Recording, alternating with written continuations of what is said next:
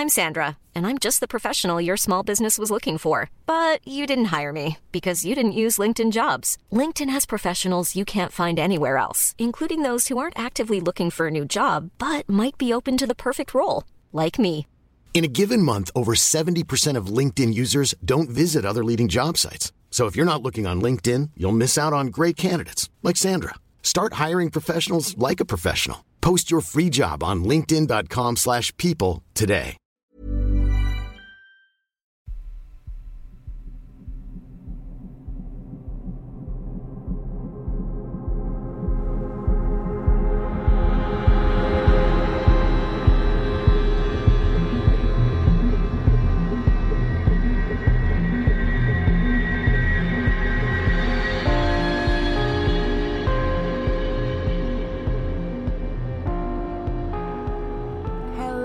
Welcome to episode 110 of Real Life Ghost Stories. How you do? To kick things off this week, we need to thank our newest Patreon subscribers. We would like to thank Leila Desmet, Cynthia Stanford, Alina Kuluvainen, Donald Fee, Amy, Holly, Taylor Campfield, Nadine Mabiad, Melissa Gallardo, Andrew Coker, Gina Farina, Riley Newman, Charlotte Jones, Dana Woodruff, Ruperta Nelson, Ariana Daniels, Jay, Margaret Smith, Jacqueline Sugru, and Barry McIntosh the Great.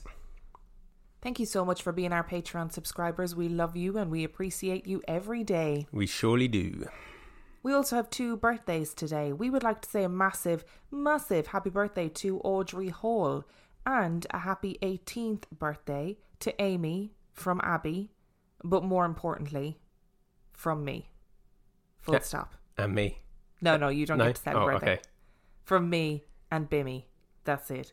Happy birthday, guys. We hope it is absolutely amazing. Happy birthday. And our film review this week. Our film review is The Meg. The Meg was released in 2018. It has 5.6 out of 10 on IMDb and 45% on Rotten Tomatoes. Would you like a synopsis? Why, yes, I would like a synopsis, thank you. Jaws, but with a bigger shark. That's my synopsis. I mean, it's right. Do you want the actual synopsis, though? Please. When the members of an underwater research facility are under threat owing to a 75-foot prehistoric shark, Jonas Taylor, a deep-sea diver, is hired to save them. So, full caveat, I understand this isn't a horror film, but sometimes you're just not in the mood for a horror film because they can be very taxing on your brain. So I just wanted to watch a good creature feature, and I love a creature feature. So I know it's not a horror. It's a monster movie and I'm into it. But I guess if you are petrified of open water or sharks, then it is a horror film for you. So there you are. Also, if you take the basis of horror movies as in like the universal monsters, it's a monster. There are no megalodons in the sea that I know of. That you know of. Okay. So what were your thoughts on this film? That was a bit of fun, wasn't it? It's a sort of homage to Jaws in many ways, sort of a modern take on it, because I guess people aren't as scared as they should be of great white sharks anymore, so why not make the great white shark even greater in size?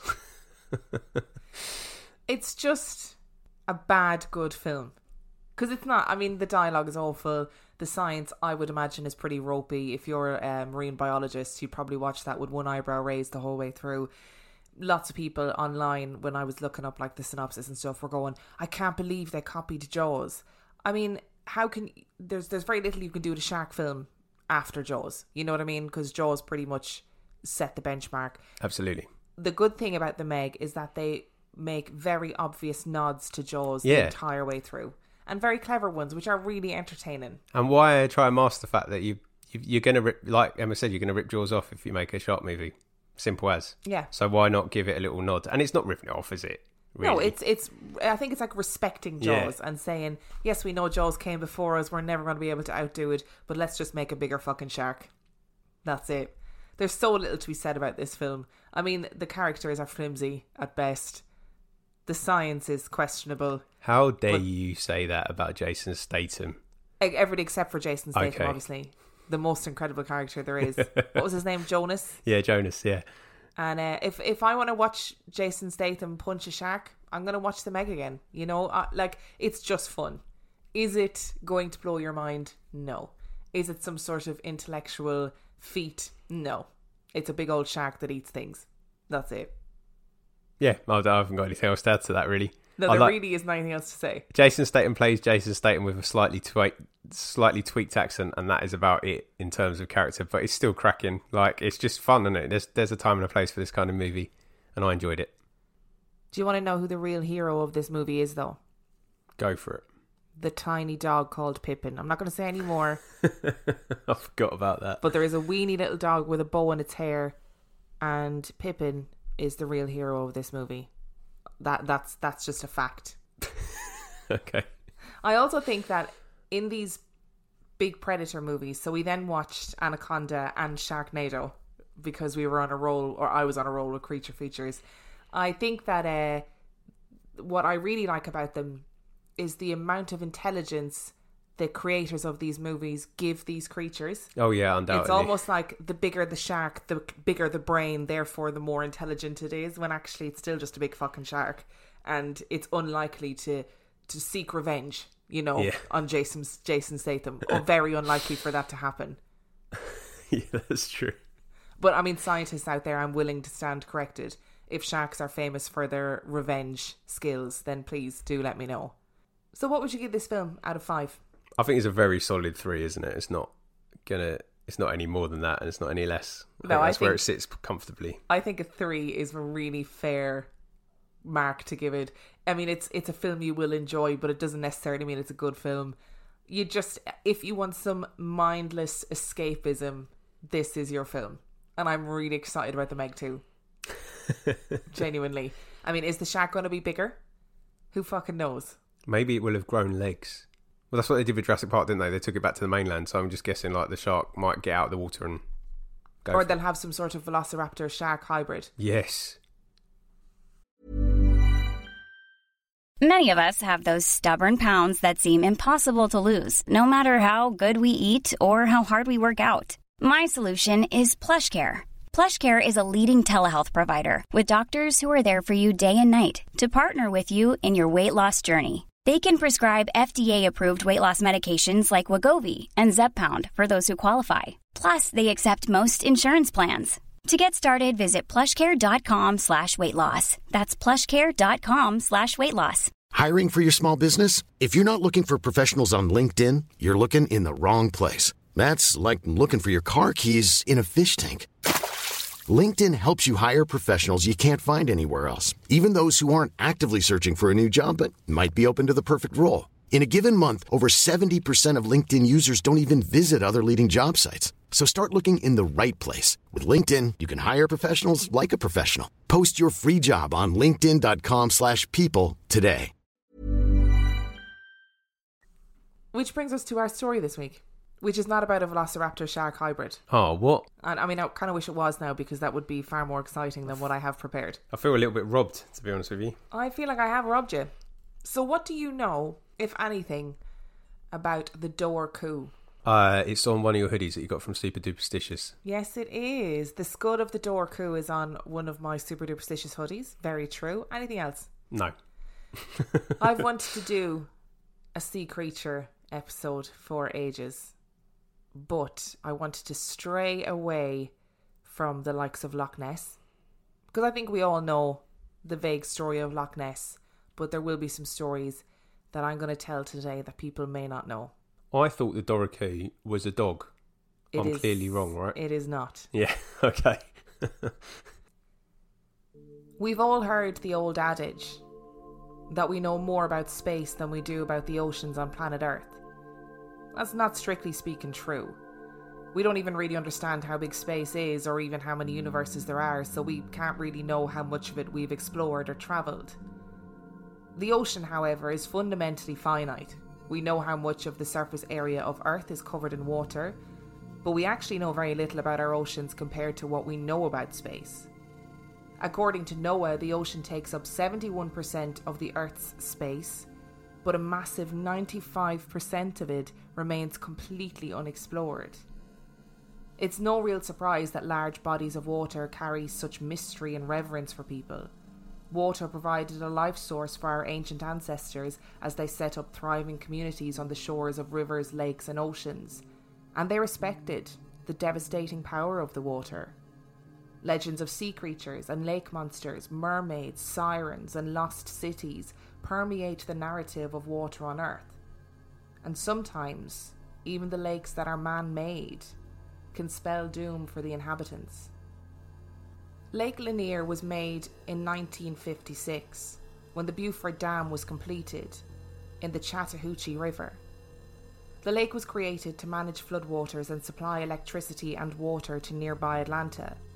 The construction of Lake Lanier was not only marred by chaos, but also drove families from their land. The government paid people a pittance for land, and eventually over 250, mostly black, families, 15 businesses and 20 cemeteries and corpses were relocated before the land was flooded to create the lake. Callously driving people from their homes and uprooting the resting places of the dead are all part of a recipe for disaster. And for years, legends have circulated that Lake Lanier is cursed. There have been over 500 deaths on the lake since its creation, hundreds of rescues, and 27 bodies that have been unrecovered. Many people report feelings of anxiety and stress when they visit the lake. Some have said that while swimming on the lake, they suddenly feel the tug of unseen hands, and cars have veered off the road, seemingly having seen a woman in white. Fishermen have reported seeing shadowy figures rowing a raft over the still water in the dead of night. Year after year, Lake Lanier makes the news as more people tragically lose their lives on the water. But the reality of what is happening here is probably far more logical than supernatural. You see, when the area was flooded, it was flooded exactly as it was. So beneath the dark waters of the lake, there lies homes, businesses, farms, the remnants of graveyards, huge bleachers, and even a racetrack. The lake was never designed with recreation in mind, yet people flock to it year after year to swim, boat, fish, and party. But it's incredibly dangerous. The huge volume of debris beneath the surface of the lake makes it easy for people to get trapped or injured while swimming. People often visit the lake and consume large quantities of alcohol, and there are limited boating regulations to prevent boat misuse on the water. Oh, and there are also 7-foot catfish lurking beneath the surface of the water. Lake Lanier has had a tragic journey, with officials having scant regard for the lives and rights of the people in the area, living or dead, and the natural ecosystem. Today, the lake attracts thousands of people looking for some leisure time on the water, many of whom perhaps don't fully understand how dangerous it actually is. But there are many stories attached to other bodies of water all over the world. Some, like the Bermuda Triangle and the Loch Ness Monster, are known almost worldwide. But some are maybe not so well known, but are just as strange. Today we're going to talk about two strange stories of creatures of the deep, from two very different parts of the world. Leitrim is a small county in the west of Ireland, and it is a place of wild and rural poetic beauty. In a small graveyard in the county is a gravestone that is tucked away from prying eyes, but it tells a rather bizarre story, a story of an ancient beast that may be more than just a legend. The first recorded sighting of the Dobhar-Chú comes from Roderick O'Flaherty in his 1684 book, A Chorographical Description of West Connacht. O'Flaherty describes a bizarre incident that took place on the shores of Loch Mask. There is one rarity more, which we may term the Irish crocodile, whereof one, as yet living about 10 years ago, had said experience. The man was passing the shore just by the waterside and spied far off the head of a beast swimming, which he took to be an otter, and took no more notice of it. But the beast, it seems, lifted up its head to discern whereabouts the man was. then diving swam under the water till he struck ground, whereupon he run out of the water suddenly and took the man by the elbow, whereby the man stooped down, and the beast fastened his teeth in his pate and dragged him into the water. Where the man took hold of a stone by chance in his way, and calling to mind he had a knife in his jacket, took it out and gave a thrust of it to the beast, which thereupon got away from him into the lake. The water about him was all bloody, whether from the beast's blood or his own, or from both, he knows not. It was the pitch of an ordinary greyhound, of a black slimy skin, without hair as he imagines. Old men acquainted with the lake do tell there is such a beast in it, and that a stout fellow, with a wolf-dog along with him, met the like there once, which after a long struggling went away in spite of the man and his dog, and was a long time after found rotten in a rocky cave of the lake when the waters decreased.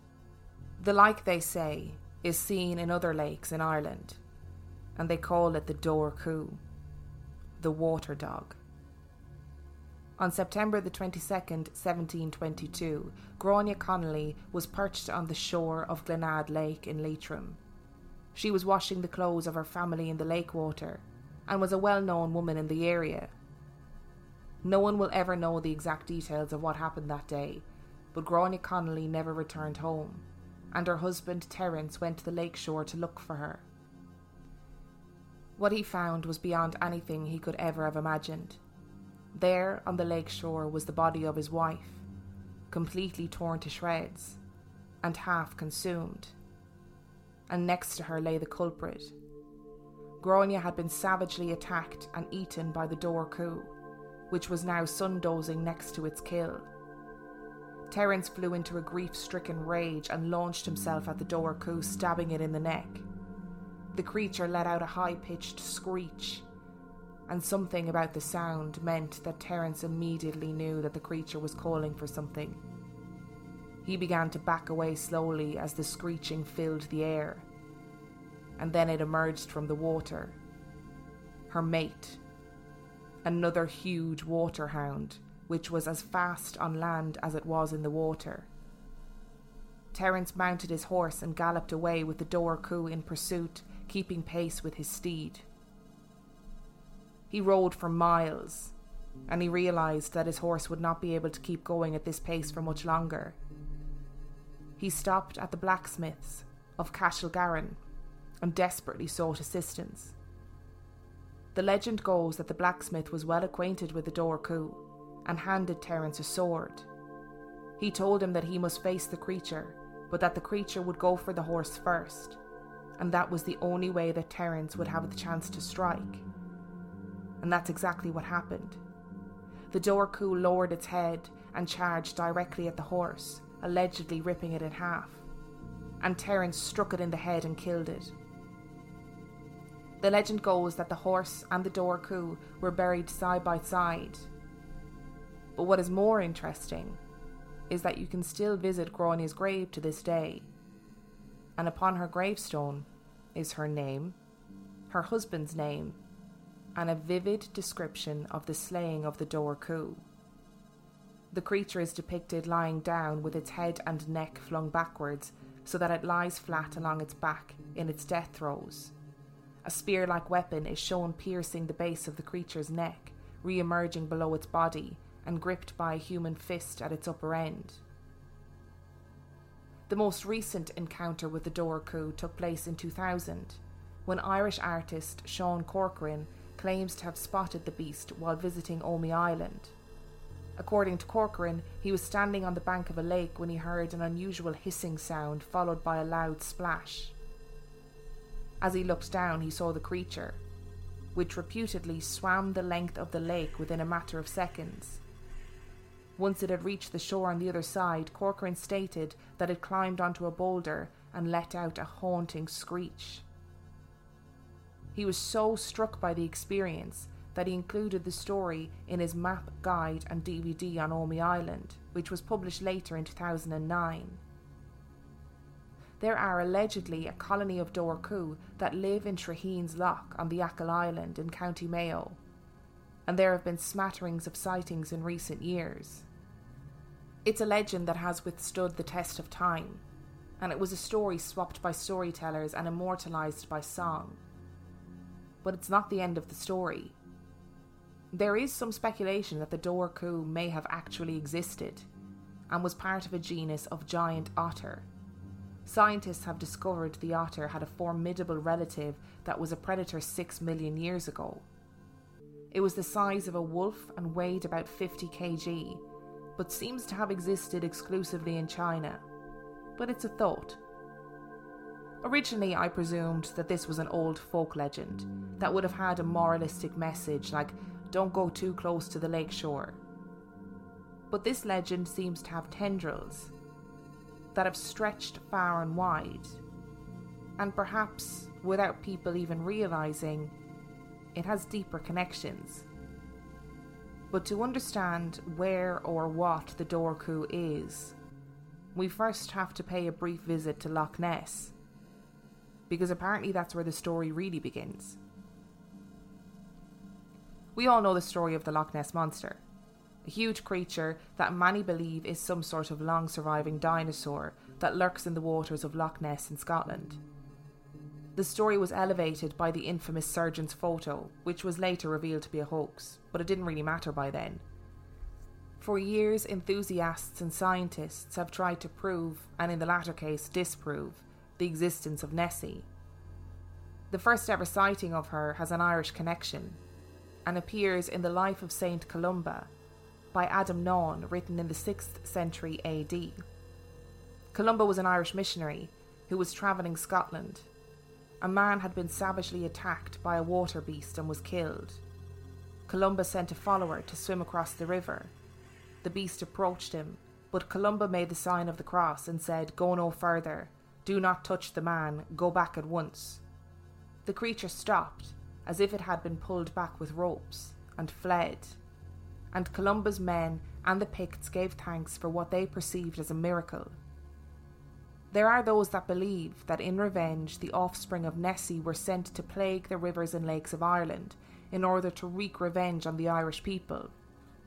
Now, stories of saints are always to be taken with a pinch of salt, but there seems to be a reference to a sort of curse of the Irish people that implies that wherever they go, lake monsters will follow. There is a saying that the Erie Canal was built by the Irish, and to be honest, it's an exaggeration, as there were other immigrant groups that worked alongside them. However, 3,000 Irish immigrants did make up part of the construction crew. Construction began in July 1817 and was completed in 1825, and from the port of New York City, the canal would connect the Hudson River at Troy, New York near Albany, through upstate New York to Buffalo, Lake Erie and the other Great Lakes. It was a huge success, opening the doors to migration and trade to the west, thanks to the speed and ease of transport the canal provided. It's likely that the stories of lake monsters following Irish immigrants came from people from the west of Ireland who would have been familiar with both the story of the Dobhar-Chú and the story of St. Columbus, and some people like to perpetuate the narrative. But that fails to take into consideration the fact that native people had been aware of something living in Lake Erie for centuries. It didn't just arrive with the Irish people, although they might have thought it did.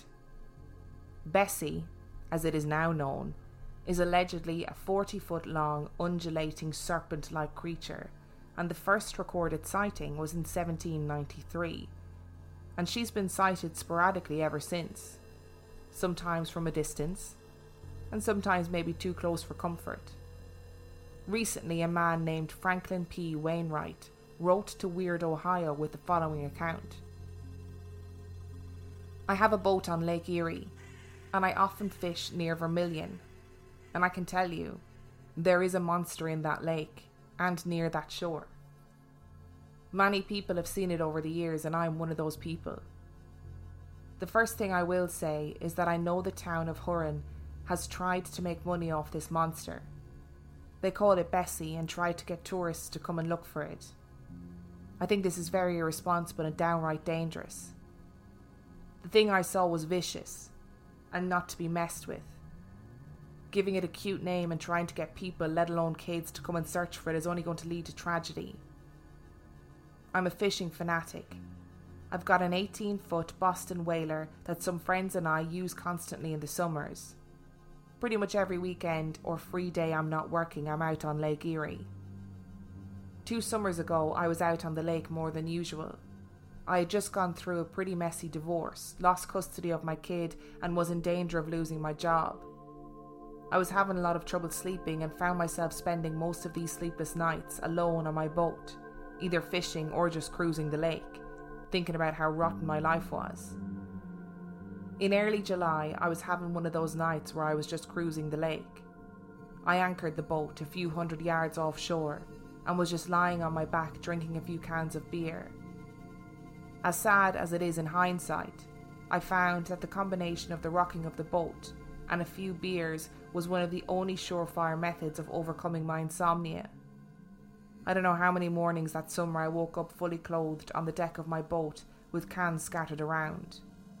It definitely wasn't the happiest period of my life.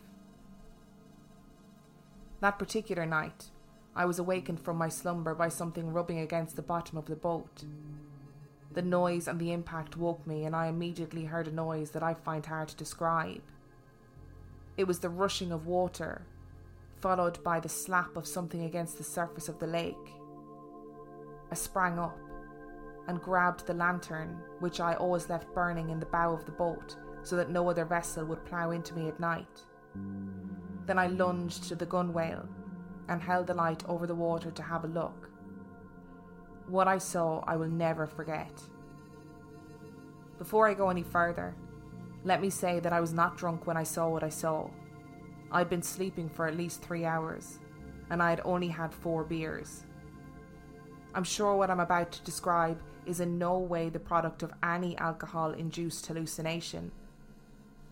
There was a long, thick creature, a few feet beneath the keel of my boat.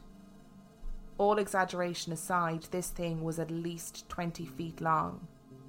It darted with incredible speed away from my skiff as I struggled to make out its form beneath the inky black surface of the water. When it was about 30 feet away from my vessel, the beast reared its body up out of the lake. Although it was still dark out, it was a clear night with a full moon shining down on the still surface of the water.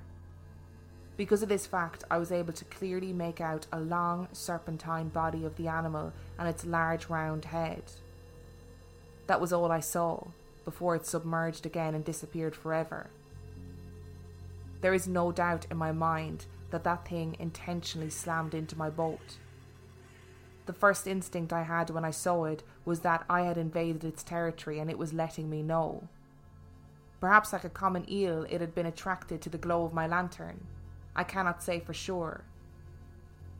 But that was the last night I ever spent alone on Lake Erie.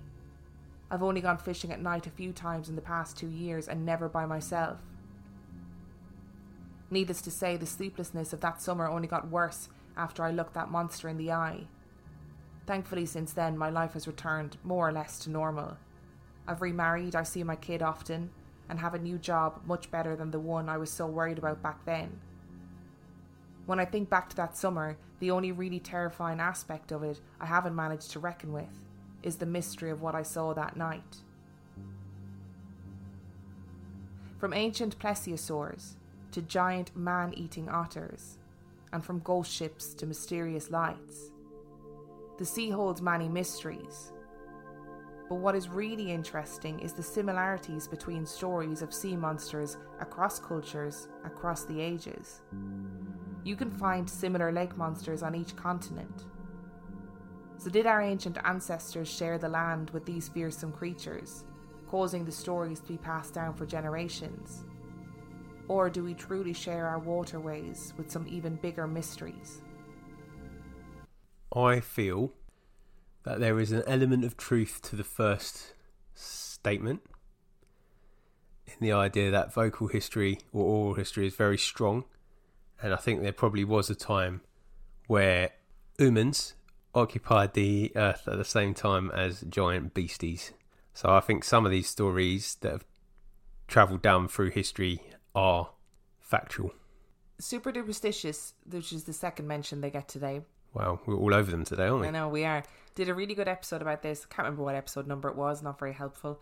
But they talked about how ancient people, Aboriginal people in Australia, absolutely did share the land for a certain period of time with giant marsupials.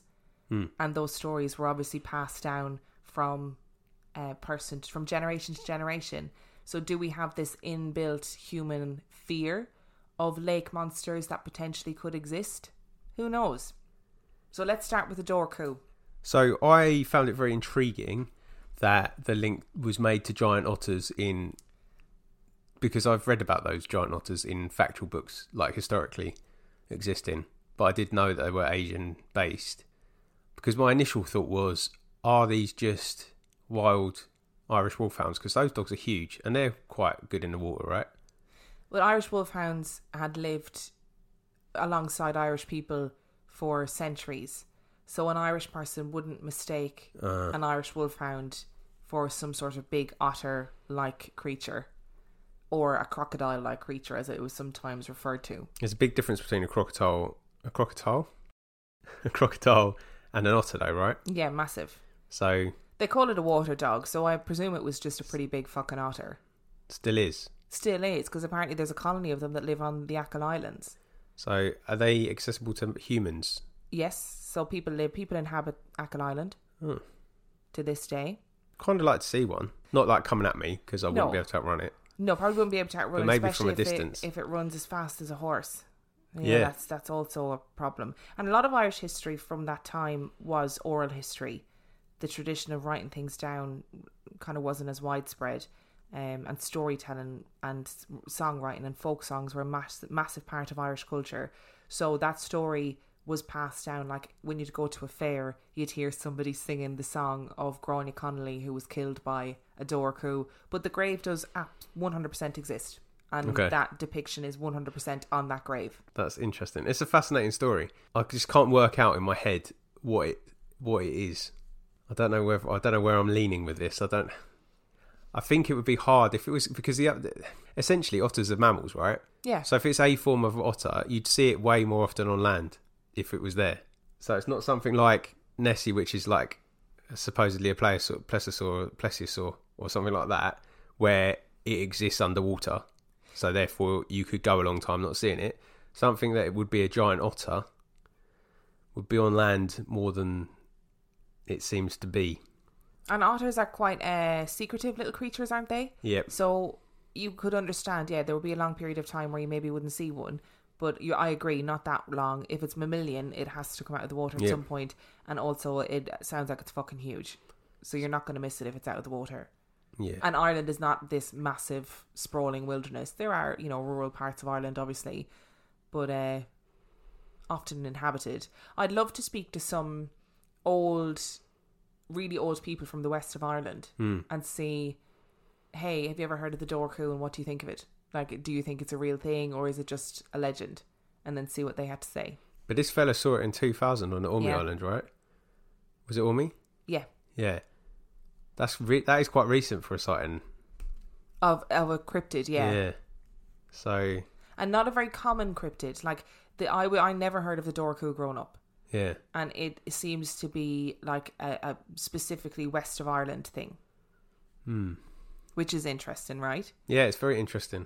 Geographically, if a creature was to swim from China, it wouldn't end up in Ireland. No, there's a lot of places you could go first before you ended up in Ireland. That would probably be just as easy to set foot on. Yeah. So, I don't know. Do I kind of want a dorku as a pet? Yes. I'm going to say yes. Do I kind of want, like the beginning of Who Run the World, Beyonce music video where she has two hyenas on chains. Yep. If I was a bad guy, would I want two door coup on chains? Absolutely. 100%, yeah. So I'm kind of angling towards them being real because I just want them to be real so that when I'm a Bond villain, I can have two on chains. I feel like these sightings are always based in something not quite right anyway. So even if it was not a door coup, there's potentially an animal that's wild in that region that shouldn't be wild. Well, like a lot of these sort of cryptid sightings, think about that, look, a lot of these cryptid sightings are based on like escaped wild animals, aren't they? And it turns out, there was a a lion or something that was escaped from a private collection or something like that. Okay, or the other thing is, if you have colonizers who arrive somewhere and have never seen a creature before, and they go, "What the fuck is that?" Can you imagine the people who landed in Australia and saw a platypus for the first time? Yeah, they must have been like, "Where am I? Am I on drugs? Am I on drugs? Are there drugs involved here? Because I don't fucking know what this is." And I chose Bessie to talk about. She's called Bessie, by the way, because there is a nuclear plant that's the best nuclear plant nearby, and that's why they went for Bessie. Fair. I guess it, you know, makes sense to have like a kind of a play on Nessie. I want the Loch Ness Monster to be real. I love the story of the Loch Ness Monster. I think it's a great story. It makes me really happy. And people say that the first sighting of the Loch Ness Monster was with Columbus, or Columba rather, not Christopher Columbus, Saint Columba, but all of those stories of alleged saints from the time are chaotic, and they played on legends from their home country. So they, you know, like Irish people had legends of water beasts for thousands of years, and then Columba happens to go to Scotland and face a water beast, so you can report back home and go, you won't believe what Columba did in Scotland. Honestly, I know nobody was there to see it, but honestly, it's true. So the, you know, that needs to be taken with a pinch of salt. But the whole like Nessie type creatures, they seem to be everywhere. Well, I feel like oceanic bound plesiosaurs are more likely to exist than lake bound ones. It doesn't matter how deep a loch is. I feel something of that size and something that is that predator like, you would see way more than we have. If it was in the ocean, there's a lot of space to hide.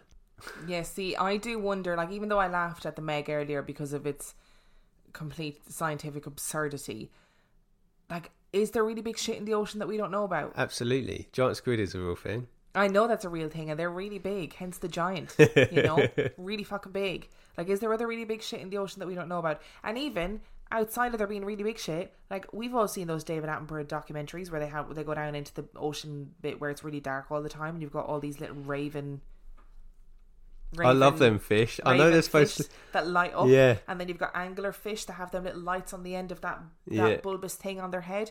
That's their monsters anyway. They're fucking monsters. Yeah. Can you imagine if you were an ancient person or you were a colonizer and one of those things washed up on the beach? Yeah, I'd be like, that's it. We're in hell. Yeah, you know, the world has ended. Something's gone terribly wrong. Look at this thing. Yeah, yeah. Those things are cool though. I know they're supposed to be terrifying, but I like them dark. Fish that live like really in the dark depths of the ocean. I think they're fascinating. Yeah, they are. Like the evolution that's gone into those things being able to adapt to live in that environment is just insane. Yeah, it is. It's crazy. So what are your thoughts? Big lake monsters, yes or no? My heart really wants to say yes, but my body but my head's saying no. I just don't think lakes are equipped to support huge creatures. Like, obviously they can support massive catfish, they can support crocodiles, but you see those things. Fishermen catch catfish, and again, 7-foot catfish is a fucking horror in itself. It is, but they're caught regularly. That's why they know that they're there. Or, and we, you know, crocodiles eat people, so we know they're there. Apparently in Lake Lanier, the catfish are regularly sighted by divers and regularly scared the shit out of them. Because yeah, undoubtedly. There's this 7-foot monstrosity just brushes up past you. Also, I did not realise until very recently, until someone posted it on this Facebook group, how big crocodiles can get. Oh, yeah. Holy mother of divine. Christ on a bike. Absolutely not. Mm. So really, do we need lake monsters when all the monsters already exist? That's the real question. No, and I think that's the evidence, isn't it? Because you see, we have, you know, proof that huge crocodiles exist. We have proof that giant catfish exist. I just think that anything that's bigger than that, the chances of it going unseen or getting fleeting glimpses of is very unlikely in a lake. A lake has boundaries. In the ocean, it's a different category of fish. It's like a category of fish. Of course, yes. Because I feel like those things do exist. I just don't feel like they exist in lakes. So you think they exist in the sea more likely? Yep. Interesting. It's also worth noting that Irish people, when they used to immigrate back in the day, or emigrate, I never know which word is the right one, but anyway, whichever word it is, there was a lot of maudlin sentiment that went with that, because you knew you were never going to see your family again. So they likely spent a lot of time drinking and crying and, you know, talking about home. And even, you know, they must have, you know, heard there was something in Lake Erie and been like, yeah, that's ours. That's Irish. Irish people brought that here. We built your canals and we brought your lake monsters. That's what we did. But also to give credence to it featuring an Irish law, and I'm going to blow your mind with this fact because I know you don't know this, but Ireland is an island, right? And it's surrounded by sea. So I think those things exist in the sea, and maybe that law has got twisted a little bit, and actually what they did see was they saw sea monsters. Or just really big otters. I wasn't talking specifically about Doracoo. I was talking about, because you said about Irish lake monsters in general, right? That's what I was talking about. Like maybe they came from, you know, seeing sea monsters. If you enjoyed this week's episode, you can find everything you need to know about us on reallifeghoststoriespodcast.com. You can send your own spooky story to reallifeghoststoriespodcast@gmail.com. You can support us on Patreon, patreon.com/reallifeghoststories, where for $5 or $2 a month, you get heaps of extra content. And on that note, we shall see you next week. Bye. Planning for your next trip? Elevate your travel style with Quince. Quince has all the jet-setting essentials you'll want for your next getaway, like European linen, premium luggage options, buttery soft Italian leather bags, and so much more. And is all priced at 50 to 80% less than similar brands. Plus, Quince only works with factories that use safe and ethical manufacturing practices. Pack your bags with high-quality essentials you'll be wearing for vacations to come with Quince. Go to quince.com/pack for free shipping and 365-day returns.